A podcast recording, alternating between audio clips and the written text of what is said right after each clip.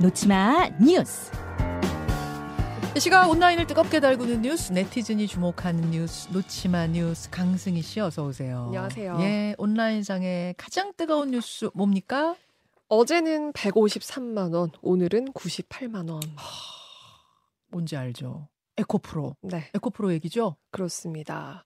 어, 황제주로 떠올랐는데 그런데 이 153만 9천 원까지 그제 장중 치솟기도 했거든요. 네. 그런데 하루 만인 어제 98만 5천 원에 거래를 마감했습니다. 이 날을 저도 기억하는 건 뭐냐면 저희가 그 에코프로와 이제 2차 전지 열풍, 광풍 이걸 인터뷰로 다뤘어요. 인터뷰로 다루는 바람에 제가 그 그날 그 전날에 이, 이 가격 시가를 알고 있었거든요. 129만 3천 원. 이거 방송에서 말하고 제가 방송 다 한 다음에 내려갔는데 한 9시 반쯤 됐는데 10만 원이 올라 있는 거예요. 야, 이주는 뭐지? 점심시간쯤에 또 열어봤더니 150만 원을 네. 넘어가 그날입니다. 그래서 야 진짜 광풍이 맞구나 이러고 있었는데 집에 가서 퇴근 후에 마지막 종료가가 얼마인가 봤더니 다시 110만 원 네, 내려갔죠. 뚝 떨어져 있더라고요. 그렇습니다. 그런데 어제 또 떨어진 거죠. 네. 예. 어제 그래서 100만 원 아래로 내려왔는데요. 근데 이 100만 원 아래에 내려온 것도 화제가 됐던 게 일주일 넘게 100만 원 위에서 계속 거래가 마감이 됐었거든요. 예. 그래서 100만 원 선을 내려오지 않을 것처럼 보였는데 그게 어제 깨진 거고요.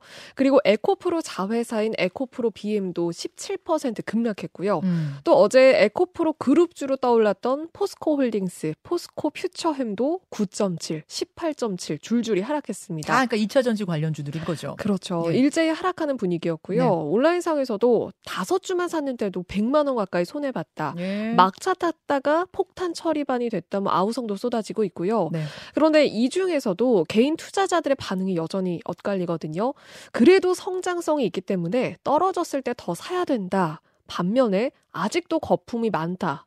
더 떨어질 테니까 손절해야 한다. 이렇게 크게 두 반응이 나오고 있고요. 음. 증권가에서는 이번 과열이 전례 없는 수준이다. 계속해서 분석이 나오고 있죠. 그렇죠. 앞으로도 좀 이어질 걸로 보입니다. 그 에코프로 그러니까 2차 전지주에서 이제 나온 자금들이 그 돈들이 또 다시 이제 반도체주로 지금 움직이고 있어요. 네. 어제 또 반도체주들은 쭉 올랐더라고요.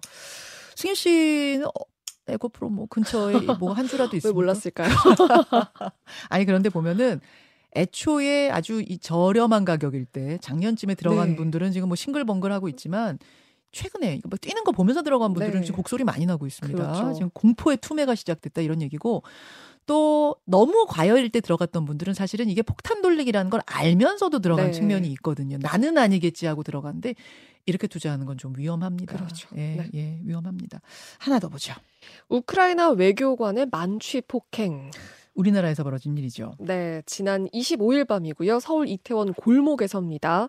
한 외국인 남성이 술집 직원에게 주먹을 날렸는데요. 이 외국인이 우크라이나 대사관 1급 서기관입니다. 그러니까 한 4급 공무원 정도 되는 신분인데요. 네. 한 주점에 줄을 서지 않고 들어가려다가 제지를 당했어요. 그런데 이 과정에서 주먹을 휘두른 건데요. 이미 만취한 상태였고요. 그리고 가게 그 홀에서는 직원들 머리에 뭐 술도 뿌리고 지나가는 음. 손님들한테 시비 도 걸었고요. 심지어 경찰이 출동했는데 이 경찰관의 얼굴까지 때렸습니다. 지금 저희가 CCTV를 확보해서 보여드리고 있는데 까만 옷 입은 저 남자인가요? 네. 예, 얼굴을 주먹으로 가격하고 뭐 계속 두리번 두리번 시비 거는 이런 모습들이 포착되어 네, 있군요. 그렇습니다. 그런데 현행범으로 체포를 돼- 체포가 됐다가 조사를 받던 중에 네. 이 사람이 외교관인게 드러난 거예요. 음. 그러면서 즉시 귀가 조치가 됐습니다. 그러니까 문제는 외교관 면책 특권인 아, 거죠. 아. 네. 우크라이나 대사관이 공식 사과하고 조사에 적극적으로 협조하겠다는 입장을 밝혔지만 그런데 외교관 면책 특권을 행사를 하면 형사 처벌 받지 않게 되고요. 네. 사건이 자동으로 끝나게 되잖아요. 그래서 면책 특권을 행사할 건지 우선 우크라이나 측의 답변을 기다리고 있는 중인데요. 온라인상에선 부글부글 하던데요. 그렇습니다. 우크라이나잖아요. 네. 자기 나라는 한창 전쟁 중에 국민들이 고통 속에 살고 있는데 음. 아니 어떻게 외교관이 술 먹고 행패를 부릴 수가 있냐 좀 음. 이런 반응들이 좀 한심 하다는 반응들이 많습니다. 맞습니다. 맞습니다. 저는 이거 보면서 2년 전에 벨기에 대사 부인 네. 사건 생각났어요. 옷가게 직원 폭행한 그 맞습니다. 사건도 면책 특권 때문에 시끄러웠는데 또 비슷한 일이 벌어졌네요. 이거 어떻게 되는지 네. 우크라이나의 답변은 어떤지까지도 전해 주십시오. 네. 다음으로 갑니다. 경북대 홈페이지 해킹범 알고 봤더니 해킹 연구 동아리 학생들이었습니다. 이게 무슨 말입니까? 학생들이 네. 자기 대학교를 해킹한 거예요? 그렇습니다. 어. 작년 11월이고요. 경북대 홈페이지가 해킹을 당했어요. 학생 교직원 개인 정보가 쭉 유출이 되는 그런 사건이었는데요. 예, 예.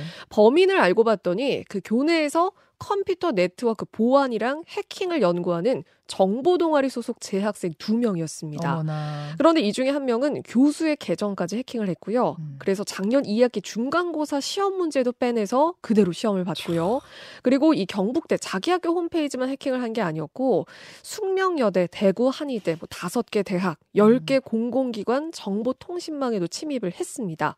이렇게 피해자가 81만 명이고요. 음. 이름, 연락처, 주소, 그리고 뭐 성적, 장학 내역 217만 건의 아주 상세한 개인 정보들을 빼냈고요. 음. 그런데 여기에 대해서 어떻게 진술했냐면 개인 정보를 모아두면 도움이 될 것 같았다. 어. 큰 범죄인지 몰랐다. 학생이 해명을 했거든요. 큰 범죄인지 몰랐다고요? 네. 대학생이? 네. 그것도 정보 연구 동아리 사람이? 그렇습니다. 아이고. 정보통신망법 위반, 공무집행 방해 혐의로 주범 한 명이 구속이 됐고요. 그리고 이 개인 정보가 또 진술도 이렇게 했잖아요. 네. 아무래도 외부로 유출한 정황이 더 없는지 조사를 하고 있습니다. 아유, 그 좋은 재주를 왜 이렇게 씁니까? 참 안타깝네요. 하나 더 보죠. 초등 축구에서 공 돌리기 논란. 공 돌리기, 공 돌리기라는 게 어떤 걸 말하는 거죠? 이게 계속 패스만 이어가는 건데요. 아, 패스, 패스, 패스 이렇게. 네, 예, 예. 그렇죠. 그러니까 뭔가 공격을 시도하지 않고 계속해서 패스만 했던 건데 그제밤 대전에서 열린 12살 유소년 축구 대회입니다. 경기 장면을 보면요. 이 노란색 유니폼을 입은 선수들이 자기 진영에서 그러니까 수비 진영에서 계속 공을 패스만 해요. 음. 중앙선을 넘지도 않고 수비수들끼리 공만 돌리고요. 그러니까 뭔가 마치 정지 화면처럼 그 큰 움직임이 없습니다. 예. 그래서 감독관이 양팀 감독한테 네 번이나 주의를 줬거든요. 예, 예. 그런데 전 후반 50분 중에서 한 40분 동안 이렇게 의미 없는 공 돌리기만 한 아, 겁니다. 50분 중에 40분을 계속 공만 돌렸다고요? 네, 그렇습니다.